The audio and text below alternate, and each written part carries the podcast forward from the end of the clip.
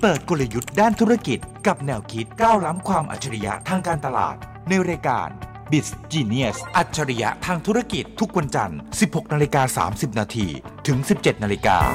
ดำเนินรายการโดย ผู้ช่วยศาสตราจารย์ดรเอก พัทรรัตนกุล และมนชัยวงศ์กิติไกรวัน สวัสดีครับ คุณผู้ชมคุณผู้ฟัง นี่คือรายการ b i z Genius รายการที่พาคุณผู้ชมไปฟังกลยุทธ์ในการทำธุรกิจและแนวคิดด้านการตลาด เจอกันเป็นประจำที่นี่วิทยุจุฬาทุกวันจันทร์4โมงครึ่งนะครับ ติดตามคอนเทนต์ที่น่าสนใจได้จากผู้ช่วยศาสตราจารย์ดรเอก พัทรธนกุล หัวหน้าภาควิชาการตลาดคณะพาณิชยศาสตร์และการบัญชีจุฬาลงกรณ์มหาวิทยาลัย และผมเล็กมนชัยวงศ์กิติไกรวัน ผู้ประกาศข่าวจาก TNN ช่อง 16 และ b i z c l a s s c o m อาจารย์ครับเรากลับมาเจอกันในวันนี้ วันจันทร์ที่อากาศเริ่มร้อนขึ้นมาพร้อมกับประเด็นร้อนในสังคมมากมาย ครับก็โอ้ยแต่มันร้อนเร็ว มากอาจารย์ มากจนอาจารย์เชื่อไหมว่าผมกลับไปบ้านนะเปิดตู้เสื้อผ้าตู้เสื้อผ้ายังร้อนอะ่ะ อืมคือกุมภาเนี่ยมันยังคงต้องแบบมีความเย็นเย็นๆเบา ค่ะ ๆอยู่บ้างเดี๋ยวต้อนรับวันวาเลนไทน์วันพรุ่งนี้ ถ้า พรุ่งนี้วาเลนไทน์วันแห่งความรัก แต่ว่ารอบนี้ร้อนร้อนเลยแหละ หรือเป็นเพราะคนอิจฉาตาร้อนกันเยอะใน เป็น ช่วง ไป เทศ ได้ กาลนี้ ไปได้ เลยเกิดความลิษยาบางอย่าง จนเกิดรังสี แต่พรุ่งนี้เป็นวันวาเลนไทน์แรก ค่ะ ที่เราพ้นจากโควิดนะ อ๋อฮะ คุณเล็กเพราะว่าเราวาเลนไทน์สามวาเลนไทน์ติดกันและที่อยู่ในช่วงโควิด อืมอันนี้จะเป็นช่วงที่ได้เห็นเทศกาลเฉลิมฉลองโดยที่คน คือโควิด อาจจะยังมีอยู่ แต่มันผสมผสานกับการใช้ชีวิตเราจนเรากังวลกับมันน้อยลงไปละ ใช่ก็ผมบังเอิญเมื่อวานกลางตอนกลางคืนไป ครับ วนแถวตลาดเอ่อตลาดดอกไม้เอ่อที่ที่ทั้งตลาดเก่าตลาดใหม่ อุ้ยคนเต็มเลยอะ ่า ครับ เขาไปทำอะไรอาจารย์ ก็ไปผมก็งงนะเพราะว่ามันอีกตั้งสองวันใช่ป่ะเพราะเมื่อวานวันอาทิตย์ ปรากฏว่าก็พอไปถามร้านดอกไม้เขาบอกว่าถ้าเก็บดีๆมันเก็บได้สองวัน ถ้าซื้อตอนนี้ก็ถูก อ๋อ คือถ้าไปซื้อคืนเนี้ยแล้วให้พรุ่งเนี้ยแพง ต่างกันแค่วันเดียว ใช่ ราคาคนละเรื่อง ราคาคนละเรื่องเลย ก็เลยเอิ่มก็เลยคนก็เลยไปซื้อกัน โดยเฉพาะวัยรุ่นอ่ะเดินกันเต็มเลย แต่ต้องยอมรับอย่างหนึ่งว่าของที่มันเป็นของเป็นชิ้นเป็นอันหยิบจับได้แล้วก็ดอกไม้เนี่ยมันมันพิเศษเสมอตลอดกาลนะอาจารย์ ครับ ก็คือพยายาม คือคนเขาบอกว่าจริง ๆ แล้วเนี่ยน่าจะทำอะไรที่มันแบบ sustainable นู่นนั่นนี่แต่บางทีมันมันกลายเป็น tradition ฮะ ว่ามันจะต้องเป็นอย่างเงี้ย มันก็เลยกลายเป็นประเด็นว่าทำตลาดบางอย่างได้ยาก เช่น ยกตัวอย่างนะคุณเล็ก มันก็ค่อย ๆทำเช่นพวงหรีดอย่างเงี้ยเอามาเป็นเรื่องความรักอยู่เลย แต่วันนี้พวงหรีดพวงหรีดเนี่ยคือคนพยายามบอกให้ใช้กระดาษรีไซเคิลมาทำเป็นพวงหรีดไม่ต้องมีดอกไม้สดหรอกเพราะดอกไม้สดมันต้องปักบนโฟมต้องมีนู่นนั่นนี่อะไรอย่างเงี้ย ก็ จะเห็นอยู่ว่าส่วนใหญ่ก็ยังคงเป็นรูปแบบเดิมอยู่ คือมันมีอะไรบางอย่างที่เป็นวิถีเป็นหลักปฏิบัติ ถ้าไม่อย่างนั้นเนี่ยเราก็อาจจะใช้เป็นวิธีแบบสกรีนรูปพวงหลีดใส่กระดาษแล้วก็ไปวาง มันก็ไม่ได้ ใช่ไหมแต่ว่า มันก็จะมีอะไรบางอย่าง แต่มันอาจจะทำได้ ที่ ก็ได้นะ ต้องทำหน้าที่ของมัน ครับ เ อย่างบางคนก็พยายามทำนะ เช่นบริษัทชื่อ Care Nation ฮะฮะ Care Nation เนี่ยทำพวงหรีดกระดาษที่เป็นกระดาษรีไซเคิลแล้วก็เอ่อใช้น้ำหนักน้อย เนื้อน้ำเนื้อกระดาษไม่เยอะมากแต่สวยงาม ครับ แล้วก็มากกว่านั้นคือ ต้นทุนพวงหรีดน้อย แต่เงินที่คุณให้เนี่ยจะบริจาคโดยใช้ชื่อของคนที่เสียชีวิตน่ะไปในมูลนิธิหรือองค์กรการกุศลที่คุณเลือก อ๋ออ่ะดูมีคุณค่าทางจิตใจและอารมณ์เข้ามา ก็มีวิธีการที่จะทำไป อ่า คือมันไม่ใช่แค่พวงหรีดเปลี่ยนจากดอกไม้เป็นกระดาษเถอะแต่ว่าอ๋อมันเป็นกระดาษแล้วดูแลโลกนะ ดูแลสังคมด้วยนะ คือแล้วก็ถ้าสมมติว่าทำแบบเนี้ยเป็นเรื่องดีๆ ที่ส่งในมุมมองของความเชื่อ ก็คือเรื่องของเออการทำบงทำบุญอะไรไปด้วยนะ อะไรเงี้ยก็เริ่มเริ่มมีอะไรเพิ่มเติมเข้ามาเหมือนพวงหรีดที่ตอนหลังเปลี่ยนเป็นพัดลมบ้าง ครับ ครับก็เอ่อจะได้นำไปถวายพระ แล้วก็เอาไปให้คนในชุมชนที่ขาดแคลน เพราะว่าคนร้อนๆอย่างเงี้ยยังก็ต้องใช้พัดลมอะไรเงี้ยมันก็จะเกิดวิธีการคิดแบบนี้ขึ้นบ้างครับ พูดถึงเรื่องร้อนนะอาจารย์ อากาศร้อนก็เรื่องหนึ่ง แต่ว่าตอนนี้เนี่ยไปดูข่าวต่างๆ ที่เกิดขึ้นในโลกธุรกิจ แล้วก็ในวงการอาชญากรรมก็มีคนโกงกันเยอะ โกงแบบเนียนมั่ง โกงแบบไม่เนียนมั่ง โกงแบบรู้ตัวบ้าง และโกงแบบไม่รู้ตัวบ้างโอ๊ยเต็มไปหมดเลยอาจาร ก็ ย์ จริง ๆ แล้วในมุมของเรื่องสดใสรื่นเริงอย่างงานวันวาเลนไทน์ก็เรื่องหนึ่ง แต่ว่าถ้าจะดูข่าวในช่วงที่ผ่านมา เราต้องคุยเรื่องของการโกงกันเยอะนิดนึงเหมือนกั อ่า แล้วคนที่เป็นแพะรับบาปกับกับบางทีเขาเรียกกระโถนท้องพระโรงเนี่ยนะคือการตลาด ทำไมล่ะอาจารย์ เนี่ยใช้การตลาดมาโกง คือพออะไรเป็นการตลาดปุ๊บที่ดูมอมเมาปุ๊บก็โทษการตลาดเลย โทษการตลาดแล้ว อ่ะ การตลาดก็เป็นคนขี้โกง ฮะ วันนี้ก็เลยต้องเอามาเรียนกับท่านว่าจริง ๆ แล้วเนี่ยการตลาดโดยพื้นฐานเนี่ยตั้งใจสร้างความสุข แต่บังเอิญคนใช้การตลาดในมุมที่เป็นสีดำสีเทา ใช้เทคนิคของเราคือไม่ได้ใช้การตลาดใช้เทคนิคของนักการตลาดไปในการทำการช่อโกง เพราะ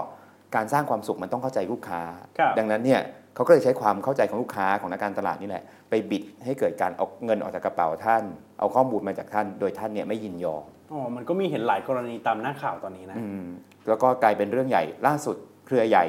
คือบริษัทใหญ่ ๆ เครือใหญ่ ๆ ก็ต้องไปร่วมมือกับสำนักงานตำรวจแห่งชาติ ครับ เพราะว่าต้องทำเรื่องนี้โดยตรง บริษัทไม่ต้องอื่นไกลเอาแค่ไปรษณีย์ไทยอย่างเงี้ยคุณเล็กเคยโดนไปรษณีย์ผมบ้างไหม เคยโดน call center โทรเข้ามา แล้วก็บอกจากไปรษณีย์บ้าง จากธนาคารนู้นมั่ง หน่วยงานนี้มั่งเต็มไปหมด คือไปรษณีย์เนี่ยไม่ได้ไม่ได้ไม่ได้เกี่ยวข้องกับกระบวนการใดๆเหล่านี้อยู่ ครับ แล้ว แต่ว่ามันมีการอ้างชื่อไปรษณีย์ไทยว่า ค่ะ โทรจากไปรษณีย์มีพัสดุมาส่งคือ คนต้องรับไปรษณีย์แล้วพอได้ยินคำว่าไปรษณีย์ปั๊บก็รู้สึกว่าน่าเชื่อมั่นเชื่อถือ ก็เลยถูกเอาแบรนด์อะไปเล่น อืม ธนาคารก็เช่นเดียวกัน ครับ มีสินเชื่อจากธนาคารนั้นมีคุณได้รับรางวัลจากการจัดฉลากจากธนาคารนี้คุณเป็นลูกค้าเราใช่ไหมคือ มีความเคลื่อนไหวทางบัญชีที่ผิดปกติขอให้กด 9 ติดต่อเจ้าหน้าที่ หรือบางทียังสมัยก่อนเนี่ยยังต้องกดนู่นนั่นนี่สมัยนี้เนี่ยคือโทรเข้ามาปั๊บถ้าเราเผลอรับสายปั๊บมีโปรแกรมดูดเงิน โอ้ยตายแล้วฮะ เครื่องหน้าเครื่องค้างดูดเงินเอาสายปลั๊กไม่ขอใครลองเสียบมั่วๆสายปลั๊กเนี่ยกลายเป็นว่าดูดงงดูดเงิน ดูดข้อมูลกันกระจาย กลายเป็น ฮะ เรื่องใหญ่โตก็คือกลายเป็นเรื่องของการโกง ที่โดยใช้ความความความเก่งแล้วก็เทคนิคของนักการตลาดบางคน อืม เนี่ยเอามันต้องต้องเอามาเตือนกันหน่อย ครับ คือมันไม่ คือเวลาเกิดเหตุการณ์เฉพาะแบบนี้เนี่ย กระทั่งทีมงานหรือคนที่ไปทำลักษณะเป็นแก๊ง call center เนี่ย ก็ถูกสิ่งที่เราอาจจะถูกเรียกว่า เป็นการตลาดในทางที่ไม่ดี ไปหลอกว่ามาทำงานที่นี่ แถวบ้านผมมาสักแก้วนี่มีเยอะเลย ต้องติดป้ายตรงแถวหน้าโรงเกลือด้วยนะว่า หางานออนไลน์ระวังถูกหลอกลวง อ๋อ บอกว่ามาทำงานที่ฝั่งปอยเปตเงินเดือนดีเรียนจบอะไรก็ได้ ให้ 25,000ไม่รวมโอทีข้าวกินฟรีสามมื้ออแล้วก็ทางงานสบายไม่กักขังอะไรเงี้ยแล้วคนก็ไปแล้วปรากฏว่าถูกหลอก ลูกหลอกคือนั่นคนเดินดินทั่วไป บริษัทใหญ่ ๆ อย่างโดนเลยคุณเล็ก ฮะ ล่าสุดเห็นเอ่อคุณสุภชัยเจรวนนท์ไปร่วมมือกับสตชสำนักงานตำรวจแห่งชาติ บอกว่าต้องมาทำกันเรื่องนี้จริงจัง เพราะว่าเครือใหญ่อย่าง CP เองเนี่ยโดนไปปีละ 7 0,000 ล้านนะ โดนอะไรอ่ะ โดนเรื่องแบบอะไรก็ไม่รู้กิจกรรมกิจกรรม ฮะ งง ฮะ งๆที่เกิดขึ้นเนี่ยคือมันต้องมาป้องกันกันเรื่องพวกนี้แหละ ดังนั้นเนี่ยวันนี้เราคงไปคุยระดับบริษัทขนาดใหญ่โตโอฬารมากไม่ได้ แต่ว่าในระดับบุคคลอย่างพวกเราเนี่ยมันอะไรยังไงกันบ้าง ก็เลยขอตั้งเป็น 2คำถาม อ่า คือโกงโดยใช้การตลาดเนี่ยมักจะโกงด้วยรูปแบบไหน อืม สองคือแล้วเราทำไงดี ฮะเอาคำถามแรกก่อน การใช้การตลาดโกงเขาโกงรูปแบบไหนได้บ้างอาจารย์ มีด้วยกันสี่แบบกว้างๆ ครับ แล้วก็คือผมวันนี้ผมพยายามย่อยให้ง่ายเพราะว่ามันจะได้ใกล้ตัวทุกคน อย่างแรกเนี่ยที่เขามักจะใช้ในการอ้างและโกงกันเนี่ยคืออ้างแบรนด์ อ้างแบรนด์ เช่นอย่างที่เราคุยกันเมื่อกี้สวัสดีค่ะไปรษณีย์ไทย สวัสดีค่ะธนาคารกรุงเทพ สวัสดีค่ะธนาคารไทยพาณิชย์ อ๋อสวัสดีค่ะ โทรมาจากรายการ b i z Genius นะครับ เชื่อได้ใช่ไหม ถ้าเกิดโทรเข้ามาผมก็ยังต้อง สงสัยไว้ก่อนเลย โทรมาหาเราทำไม เออก็คืออ้างแบรนด์ต่างๆ ที่คนคุ้นเคย ครับ ครับ หรือว่าจะหรือแม้แต่จุฬาเองก็โดนอ้างบางครั้งบางคราวคุณเลย อ๋อเหรอฮะ ครับว่าอ๋อโทรจากหลักสูตรนี้ของจุฬาลงกรณ์มหาวิทยาลัยคือสมัยก่อนพอพูดอย่างนี้ปั๊บเราก็จะเกรงใจ แล้วก็จะเชื่อมั่นเชื่อถือ ครับ แล้วบางทีเนี่ยเขาใช้ความเชื่อน่าเชื่อมั่นเชื่อถือของแบรนด์ทั้งหลายเหล่านี้ในการที่จะไปล้วงเงินกับล้วงข้อมูลจากคนที่รับสายปลายสาย อืม ครับ หนึ่งอ้างแบรนด์ อ้างแบรนด์ ฮะ แล้วก็อ้างกันเยอะด้วย แล้วคนก็เริ่มรู้ตัวพอไม่อ้างแบรนด์ก็เลยมาอ้างที่สองแบบที่สองคืออ้างคน ฮะ ครับรู้จักนักการเมืองท่านนี้ อ๋อเหรอฮะ พลโทท่านนั้นบอกว่า ฮะ อ่านี่เป็นเพื่อนของดาราใหญ่ซุปเปอร์สตาร์ของเมืองไทยชื่อนูน ฮะ โทรมาเนี่ยคือ โทรมาทำไมครับ โทรมาเพราะว่ามีกิจกรรมนู่นนั่นนี่ที่น่าสนใจจะ อยาก ชวนไปอ่า ชวนไปลงทุนอ่า แล้วก็มีมีบางทีไม่ใช่เป็นเรื่องลงทุน แต่ว่ามันมีสินค้าที่น่าสนใจมากเลยครับแต่สินค้าเนี่ยจะขายจริงขายไม่จริงรู้บางทีก็ขายสินค้า แต่หนักกว่านั้นคือ รบกวนขอเลขบัตรประจำตัวประชาชนนิดนึงขอเลขบัตรเครดิต พร้อมกับวันที่หมดอายุของบัตรเครดิตนิดนึงแล้วก็ลองพลิกด้านหลังพี่พลิกด้านหลังหน่อยเลข อ่า สาม ฮะ ตัวนั้นเลขอะไรอะไรอย่างเงี้ยแต่ ศิลปะในการพูดคุยเขาจะเยอะมากจนสุดท้ายเนี่ยเราหลงไอ้ที่หลงเนี่ยเพราะไปเชื่อเรื่องของความน่าเชื่อถือของคน อืมอย่างเช่นผมโทรศัพท์ไปหาคุณผู้ฟังแล้วก็สวัสดีครับอ่าผมเป็นเพื่อนของอาจารย์เอกนะครับ ครับเขาจะเชื่อหรือเปล่าก็ไม่รู้อีก อ๋อ อะอย่างเงี้ย อ๋ออาจารย์เอกเหรอคะ อ๋อ คือแบบนี้เลยครับ คืออาจารย์เนี่ยเขากำลังทำทำคอร์สลงทุนแล้วก็พูดไปเป็นคูเมนแควร์ อ่าเขาอาจารย์เอกเขาขออนุญาตเอ่อรบกวนนิดนึงว่าจะชวนชวนทำเอ่อเป็นเป็นผู้ตอบแบบสอบถามงานวิจัย ห้า อาจารย์เขากำลังทำเรื่องของวิจัยอยู่แล้วรบกวนขอเลขเอ่อบัตรประชาชนก่อนเลยครับ เรื่องบัตรเอ่อขอทั้งบัตรประชาชน ขอเลขบัตรเครดิต หัวข้องานวิจัยคือเรื่องอาหารช้าง ซึ่งเกี่ยวกับเรามาก เกี่ยวข้องกับเลขบัตรเครดิตเชียว คือแต่มันไม่ถ้าถ้าเห็นชัดอย่างเงี้ยเรารู้แล้วเราก็จะไม่ ครับ ให้ แต่ว่าคนที่เป็นมิจฉาชีพเนี่ยเขาเนียนพออที่จะควักเงินออกจากกระเป๋าเราจนได้อ่านี่ก็อ้างแบรนด์แล้วก็อ้างคนถ้าไม่อ้างคนนะคุณเล็ก ทีนี้เนี่ยเขาจะอ้างไลฟ์สไตล์ ห้า แบบที่ 3 คืออ้างไลฟ์สไตล์คือ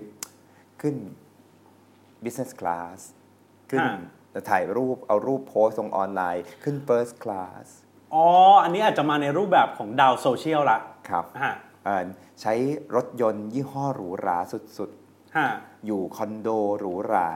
อยู่ในบ้านขนาดใหญ่ ชีวิตดีเสื้อผ้า นาฬิกา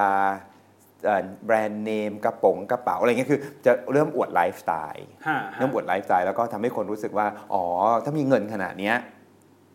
อยากรู้มากเลยว่าเขาได้เงินมาได้ยังไงเออพอเขามาชวนลงทุนมาอะไรอย่างงี้มันก็เลยกลายเป็นว่าเชื่อแล้วก็ติดกับดักไปก็เป็นแบบที่สาม แบบนี้เคยเห็นบ่อยแล้วใน t ิ k t o k ก็เคยเห็นอาจารย์เหมือนลักษณะเหมือนพาคนมาทัวร์บ้าน ทัวร์บ้านเศรษฐีสักคนหนึ่งซึ่งเจ้าของบ้านไม่อยู่ด้วยนะ อ่า พามาแล้วบอกว่าวันเนี้ยเออแบบเหมือน president เขาให้เปิดบ้านดูเลย เพื่อจะต้อนรับทุกคนเลยว่าแบบเนี่ยเรามั่งคั่งขนาดไหน แล้วก็โหนั่นเห็นเบนซ์ไหมเห็นน้ำพุไหมเห็นโซฟาหลุยไหมซึ่งโซฟาก็จะไม่เคยเข้าเข้ากันได้ดีกับผ้าม่าน รวมถึงทีวีก็จะคนละแบบกันโซฟาอ่าเห็นไหมเนี่ยหรูหราอะไรเงี้ยไว้ใจได้ลงทุนมาได้เลยผมก็ก็มีคนแบบอ๋อล้อล้อล้อแล้วก็ลงตามติ๊กต็อกเนี่ยอาจารย์ ใช่ แล้วก็มันมันไม่ใช่ของใหม่นะคุณเล็ก ฮะ ผมว่ามุกพวกเนี้ยเป็นมุกที่อยู่มายาวนานมากแล้วนะ แต่ก็ยังต้องเอามาสะกิดเตือนกันว่าจริง ๆ แล้วเราเรียกสิ่งเหล่านี้ถ้าตามพูดตามหลักการอย่างเช่นเขาใช้ brand association เขาใช้ personal branding คือพวกคำพวกนี้เราไม่รู้เรื่อง ก็เลยพยายามย่อยให้ง่ายว่า 1 ใช้แบรนด์ 2 ใช้คน 3 ใช้ไลฟ์สไตล์สี่สี่ ทำไมครับ ใช้ตัวเลขผลตอบแทน อ๋อฮะ คุณเล็กก็คงเคยเห็นว่า เอาเงินไปฝากทำไม ลงทุนกับเราเนี่ย ได้เท่านี้ร้อยเปอร์เซนภายในระยะเวลา 3 เดือน ยอมอดทน 2 เดือนแรก หลังจากนั้นก็จะมีแต่กำไรกำไร อาจารย์อันนี้เห็นเยอะมาก โดยเฉพาะช่วงหนึ่งที่ทำให้ผลิตภัณฑ์ในทางการเงินที่ชื่อว่า T-Fex เนี่ย ครับ โดนด่าแล้วด่าอีกว่าแบบ โอ๊ยไม่ต้องทำอะไรเลย ไม่มีความรู้เทรด T-Fex อยู่บ้าน ตอนนี้มีเงินเก็บเป็นล้าน อ่า พอไปไปมาเอ๊ะนี่มันหน้ามานี่นา อ่าแล้วก็รู้ตัวอีกทีเนี่ย ก็เป็นมุกเดิมๆอีกแล้วถูกไหมเพราะว่าเรื่องอย่างเงี้ยมันมาตั้งแต่สมัยโบราณ ฮะ ขายต้นกฤษณาทำปากทำปากโกงกะอะไรก็ร้อยแปดพันประการ พวกนี้น่าจะขายต้นงิ้วนะฮะแล้วเขาน่าจะโชว์ปีนให้ดูฮะ มายุคใหม่หน่อยก็จะแบบเป็นอารมณ์แบบกัญชง กัญชา ครับ คานาบิสอะไรอย่างเงี้ยจะได้ดูทันสมัย สุดท้ายแล้วกลับมาที่สิ่งที่เป็นจุดเปราะบางลึกๆของมนุษย์คือความโลภแล้วก็รวยเร็ว แล้วก็อยากสบาย ใช่ เพราะฉะนั้นเนี่ยบางทีก็ต้องมีคาถากันตัวเอง ในเรื่องต้องอย่าไปแสวงหาเรื่องพวกนี้เยอะเกินไป ฮะ แต่บางทีมันก็หอมหวานมากคุณเล็กก็เข้าใจได้ แล้วยิ่งเห็นแบบโอ้โหไลฟ์สไตล์เขาสักขนาดนี้ อืมก็คิดในใจอาจารย์ไม่ต้องไปไหนไกลช่วงหนึ่งที่คริปโตเคอเรนซีนี่คือไม่ไม่ใช่สิ่งผิดกฎหมายนะ อ่า กระแสของคริปโตเคอเรนซีมาแล้วเห็นในโซเชียลมีเดียที่แล้วก็ทำการตลาดอย่างหนักจากแพลตฟอร์มด้วยนะ ตายแล้วเงินแสน ปั้นไปปั้นมาเป็นล้านได้จริงภายในข้ามคืนนี่นา งั้นเราไปลองบ้าง เนี่ย ฮะ ยังไม่ต้องอื่นไกล แล้วก็เป็นอย่างเงี้ยตั้งแต่สมัยอดีตจนถึงปัจจุบัน ครับ แล้วคริปโตเคอเรนซีก็จะออกมาแบบเดียวกันเลยคือ มีชื่อคอยนั้นคอยนี้ออกมาแล้วก็ไปมาพร้อมโบรชัวร์ให้เห็นตัวเลขชัดเจนว่ามันจะเติบโตเท่าไหร่ยังไงดูสิ บางทีเขาผสมผสานตัวเลขก็เยอะ ครับ แถมดาราคนเนี้ยก็อยู่กับเรา ห้า คือดาราคนเนี้ยก็ถูกดาราอีกคนนึงเนี่ยเอิ่นชวนมาเพราะดาราคนอีกที่ชวนมาก็ไปได้ฟังมาว่าผู้ใหญ่อีกคนนึงที่ตัวเองอ่ะเคารพนับถือก็ชวนมาบังเอิญก็เลยมีดาราติดห้างแห่มาเพียบเลยเออก็เลยกลายเป็นเอาดาราเหล่าเนี้ยไปขายของต่อได้แปลว่าเอาคนมาหลอก ห้าห้า อ่าแล้วยังไม่พอดูสิ พวกเนี้ยไลฟ์สไตล์ดีมากเลย จากเดิมเนี่ยขับรถยี่ห้อนี้กลายเป็นขับรถยี่ห้อนั้น อยู่บริเวณนี้ของกรุงเทพกลายมาอยู่ใจกลางกรุงเทพ อยู่บนคอนโดหรูหราห้องสวีทอ่ะอืมมันมาเต็มที่ สามเดือนหลังจากนั้นก็จะมีดารามาเรียงแถวหน้ากระดานแล้วก็นั่งยกมือไหว้พร้อมกันนะฮะก็คือขอโทษไม่ทราบฮะ เกิดขึ้นอยู่บ่อยครั้งก็เลยต้องขอเอามาสะกิดใจว่าถ้าเกิดแบบไหนบ้างเนี่ยใหญ่ ๆ ที่เราเห็นเนี่ยมีอยู่ 4 แบบตามที่บอกไปเมื่อสักครู่นี้ ดังนั้นป้องกันอย่างไรดี จริงๆอ่ะป้องกันได้ไม่ร้อยเปอร์เซ็นต์อยู่แล้วคุณเล็ก ฮะ คล้ายๆกับฉีดวัคซีนโควิดนะมีคนฉีดวัคซีนโควิด แล้วก็ติดโควิด ซึ่งมันก็จะบรรเทาลง ฮะ แล้วมันก็จะติดยากขึ้น แต่ถามว่าคือระวักระมัดระวังแล้วเนี่ยยังโดนอยู่ไหม ก็เห็นยังโดนกันอยู่ทำยังไงจะระมัดระวัง ครับ ครับ อย่างที่หนึ่งคือให้ดูคอมมูนิตี้เขา หมายถึงอะไรฮะ คือสมมติมันเป็นออนไลน์กันเยอะใช่ไหมคุณเล็ก เข้าไปปั๊บเนี่ยใครเป็นเพื่อนที่หรือใครเป็น follower ของเขาบ้าง ครับ อย่างเช่น อุ้ยพอไปดู follower แล้ว อ๋อเพื่อนเราคนหนึ่งก็เป็น follower ของเขา ช่วยกรุณาถามเพื่อนเราด้วย ว่าไอเนี่ยมาขายของแล้วมาขายการลงทุนให้เราอะคือเขาโอเคไหม เคยลงทุนกับเขายัง อ่าเพื่อนอาจจะตอบเออไม่รู้ มันก็มาชวนฉันลงทุนเหมือนกัน ฉันก็ไม่รู้จัก แต่พูดกันคนละเลขนะ เอาเหรอ เขาบอกฉันเจ็ดทำไมเธอบอกเธอสิบ อ่า ค่ะ เริ่มแบบของเธอเป็นผู้ชาย ของฉันเป็นผู้หญิง ฮะ เออไหนบอกว่าเขาเป็นคนเดียวทำธุรกิจเดี่ยวไงอะไรเงี้ยก็จะเริ่มแบบมันให้ดูคอมมูนิตี้ดูว่ามีใครบ้างที่ Follow เขาอยู่คุยกับคนที่อยู่ในคอมมูนิตี้เขาบ้าง และที่สำคัญคือเข้าไปดูว่าเป็นแอคหลุมหรือเปล่า สมัยนี้เยอะมากอาจารย์ พูดไปแล้วหืมผมนี่คันริมฝีปาก ในบรรดา Facebook ก็คือคนวัยเราๆใช่ไหมฮะ ก็จะมีเขามักจะใช้วิธีง่ายๆ เป็นตุ๊กตา คือเอาแอคเคาท์ปลอมของเพศตรงข้าม พร้อมกับรูปสาวสวย กรณีที่เจ้าของ Facebook เป็นชายหนุ่ม ครับ ถ้าเป็นชายหนุ่มก็จะใช้ไอ้ยสาวสวยก็จะเป็นรูปชายหนุ่ม ชายหนุ่ม เข้ามา แล้วก็สวัสดีเราเห็นว่าเธอน่าสนใจเลยอยากลองคุยดูนะซึ่งภาษาพูดดูธรรมชาติและเป็นมนุษย์มากเลย ก็ต้องกดบล็อกไปตามทุกตามทุกครั้งไป เออแล้วก็แอคหลุมมันดูไม่ยาก ฮะ คือขั้นเข้าไปแล้วลองคลิกดู ถ้าสมมติว่าเขาไม่เคยโพสต์อะไรเลย ไม่เคยจะกดเอ่อไม่เคยจะเอ่อตอบคอมเมนต์หรืออะไรเลยแล้วอยู่อย่างเงี้ยมาหลายปีแล้วมันยังไงมันก็หลุมคุณเล็ก ฮะ คือมีเราไม่เปิดแอคเคาท์เพื่อไปกดไลค์ชาวบ้านเฉยๆหรอก มันไม่มีเหตุการณ์นั้นเกิดขึ้น อืม มันดูง่ายมากเลยว่าเป็นแอคหลุม พวกเนี้ย แล้วมันก็มีคนที่เอารูป เอาคลิป เอาสิ่งที่เป็นองค์ประกอบในชีวิตคนอื่นเอามาใช้แล้วก็บอกเป็นตัวเองเนี่ย ใช่ อันนั้นอันนั้นอันนั้นดู มี ยาก เล อันนั้นดูยาก ฮะ อันนั้น ฮะ ดูยาก แต่ว่าถ้าถ้าแอคหลุมทั่วไปเนี่ยท่านท่านลองเข้าไปดู มีคนติดตามเพจนี้ที่เป็นเรื่องของการชวนท่านลงทุนประมาณหมื่นคน ท่านลองสุ่มคลิกเข้าไปดู ฮะ สมมติสัก 20 คนไหนๆเราจะลงทุนเนี่ยต้องต้องสุ่มต้องต้องดูแลตัวเองหน่อย สุ่มคลิกไป 20 คนเจอหลุมสักประมาณ 5 ท่านไม่ต้องยุ่งกับเขาละ อืมอืมอืม อย่างเงี้ยเป็นต้นเพราะว่าเขาซื้อ ฮะ ไลค์เขาซื้อ follower มันซื้อกันได้อยู่แล้ว ฮะ วันนี้เนี่ยซื้อกันง่าย งั้นอันแรกคือดูที่ community คือ ครับ ชุมชนสังคมของเขาเป็นยังไงบ้าง ส่วนที่หนึ่ง ครับ ส่วนที่สองฮะ ดูคอมเมนต์ ฮะ คือหลังจากดูคอมมูนิตี้แล้วก็ช่วยดูคอมเมนต์คือ โอ้โห 5,000 ไลค์2คอมเมนต์ ฮะ impossible เป็นไปไม่ได้ เออทำไมไม่มีคนมาพูดมาคุยอะไรเลย หรือยอดวิวเนี่ย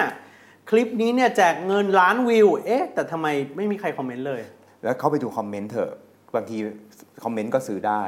ก็ไปดูแบบเดียวกันคือเข้าไปดูคอมเมนต์ว่าคนที่เมนต์เนี่ยหลุมเปล่า อ๋อ คอมเมนต์ก็ซื้อได้เหรอฮะ คอมเมนต์ก็ซื้อได้ครับ ฮะ แล้วก็คอมเมนต์ก็จะเป็นอย่างภาษาที่คุณเล็กบอกมาสักครู่เนี้คือภาษาที่เหมือนมนุษย์มาก เออ ดูน่าสนใจมากเลย อยากดำเนินการ ต่อ เป็นต้น คือเมื่อกี้เราที่เราพูดนี่คือเรากระทบกระเทียบนะครับ คือ ฮะ มันอ่านก็รู้ว่าไม่ใช่มนุษย์เขียน อ่าฮะ คือมันเกิดขึ้นได้ยังไงหนึ่งคือ AI แต่ส่วนใหญ่ไม่ใช่ ส่วนใหญ่คือพอจ้างแอคกลุ่มให้มาคอมเมนต์ ฮะ ก็จะเป็นคนต่างประเทศ อ่าแล้วเขาก็แปลภาษาไป แล้วเขาก็แปล ไป ภาษาจาก Google Translate แล้วเอามาแปะ แล้วคำตอบวิธีการคอมเมนต์มันก็จะคอมเมนต์คล้ายๆกัน คือเขาเองเนี่ยเขาก็ไม่ได้เปลี่ยนภาษาเยอะ เขาก็ไม่รู้ว่าจะพูดต้องตอบอะไรเขาก็ตอบคล้ายๆเดิม แล้วก็ไปก๊อปแปะมาจาก Google Translate นี่เราจะพอรู้เลยว่าดูจากคอมเมนต์แล้วเนี่ย อันนี้คือเฟก อืม คอมเมนต์เยอะก็ไม่ใช่ดีเอ่อคอมเมนต์น้อยเนี่ยมีปัญหาอยู่แล้ว ฮะ คือคอมเมนต์ไลค์เยอะคอมเมนต์น้อยมีปัญหาอยู่แล้ว แต่ตอนเนี้ยพวกคนหลอกเนี่ยสามารถทำให้คอมเมนต์เยอะขึ้นได้ด้วย ก็ต้องเข้าไปดูรายคอมเมนต์ว่าคอมเมนต์เนี่ยเป็นภาษามนุษย์หรือเปล่าแล้วคนที่คอมเมนต์เนี่ยเป็นคนหรือจริงๆแล้วเป็นบอท หรือเข้าไปคอมเมนต์มีแต่คนโทรมาทวงมีแต่คนคอมเมนต์ทวงเงินหรือด่าเนี่ยก็ต้องต้องน่ากลัวนะ ซึ่งอันเนี้ยน้อย อ่ะ เพราะว่าถ้าสมมติว่าคนที่แน่นอนคนโดนหลอกจะมาคอมเมนต์ทวงเงินแล้วก็ด่าซึ่งเขาจะบล็อก อ๋อ สุดท้ายแล้วคอมเมนต์เหล่านั้นจะหายไป ก็เลยโดยปกติแล้วจะหาคอมเมนต์พวกเนี้ยไม่ค่อยเจอ ดังนั้นเนี่ยก็เลยต้องใช้วิธีการดูจากประเด็นประมาณนี้ด้วยประกอบกันครับก็คือว่าเป็นบอทแล้วก็ใช้ใช้ภาษาที่เป็นคนหรือเปล่า แล้วเป็นแอคหลุมหรือเปล่าพวกเนี้ยครับอันนี้คือแบบที่สอง ครับ อย่างที่ 3 ที่สามารถทำได้คือเราใช้คำว่า current current คือ หรือ challenge ก็ได้คือเขาจะขายอะไรเขาจะอะไรยังไงเนี่ยคือ challenge เขาอย่างปัจจุบันทันด่วนหน่อย เช่น ซื้อน้ำหอมออนไลน์ ฮะ ซื้อน้ำหอมออนไลน์ ผมเพิ่งโดนหลอกมานะคุณเล็ก โอ้ยเหรอฮะอาจารย์ อาจารย์เอกนี่โดนหลอกด้วยเหรอฮะ อ๋อโดนหลอกประจำมากเลย อ๋อฮะพอกันเลยครับ แล้วก็โดนหลอกเสร็จปั๊บก็ต้องมานั่งคิดว่าแบบไอ้ที่ไปสอนสอนๆเขาเนี่ยหยิบมาใช้บ้าง เอออาจารย์โดนยังไง ก็ซื้อน้ำหอมออนไลน์ส่งมาน้ำหอมเนี่ยมันควรจะเป็นเป็นขวดแก้ว ฮะ ส่งมาเป็นขวดพลาสติก แล้วคนละคนละลายคนละ แน่ใจว่า ทรง ไม่ใช่เป็นแพ็กเกจ ESG หรือ พ ว่า ยายามคิดอยู่ อ่า พยายามเอาความเข้าข้างตัวเอง หนักกว่านั้นคือใต้น้ำหอมอ่ะพิมพ์ตัวสอนตกไปตัวหนึ่ง มาเราเราถูกประโยคนึงอะหลอกบ่อยมากอาจารย์คือ อ๋อไม่ของแท้แต่ไม่ผ่าน QC โรงงาน พิมพ์ผิดเนี่ย เออ คือสลากเนี่ยมันไม่ได้พิมพ์ทีละชิ้น มันพิมพ์มาเป็นหมื่นหมื่นแสนแสนอันแล้วพิมพ์ผิดแล้วพิมพ์เอียงด้วย ห้าห้า พิมพ์ผิดพิมพ์เอียงแตะอยู่บนขวดพลาสติก ผมก็บอกมันแล้วมันจะเป็นน้ำหอมฝรั่งเศสที่ตั้งใจจะซื้อได้ยังไง ราคามันก็แพงลดราคาไม่เท่าไหร่เอง แต่ผมอะลืมทำแบบที่คือผมดูทั้งสองอย่างแล้วนะ ผมดูว่าเออใครใครเออก็มีเข้าเข้าไปดูเออไม่ คน ใช่ ก็ ไม่ เข้ามาชมดิ ก็มีคนชมด้วยนะ อ่า แล้วก็แบบเป็นภาษาคนปกติอะไรอย่างเงี้ยลืมทำอันที่ 3 คือ challenge หรือ current คือทำให้เขาทำอะไรปัจจุบันทันด่วน เช่น พี่กำลังจะกดซื้อแล้ว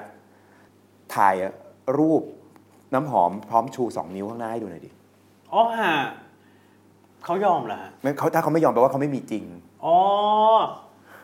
ถ้าเขาไม่ยอมบอกเล่นอะไรเนี่ยน้องจะซื้อก็ซื้อไม่ซื้อก็ไม่ซื้อเราก็ ไม่ ไม่คต้อ ว ง ร ซื้อ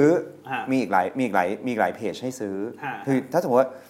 เขาหยิบเราบอกอย่างนี้ปั๊บแล้วเขาทำไม่ได้ คือถ้าเขาหยิบน้ำหอมที่เป็นน้ำหอมจริง แล้วก็สามารถชู 2 นิ้วได้ แปลว่าเขามีจริง แล้วเขาแล้วเขามันก็จะลดปัญหาเรา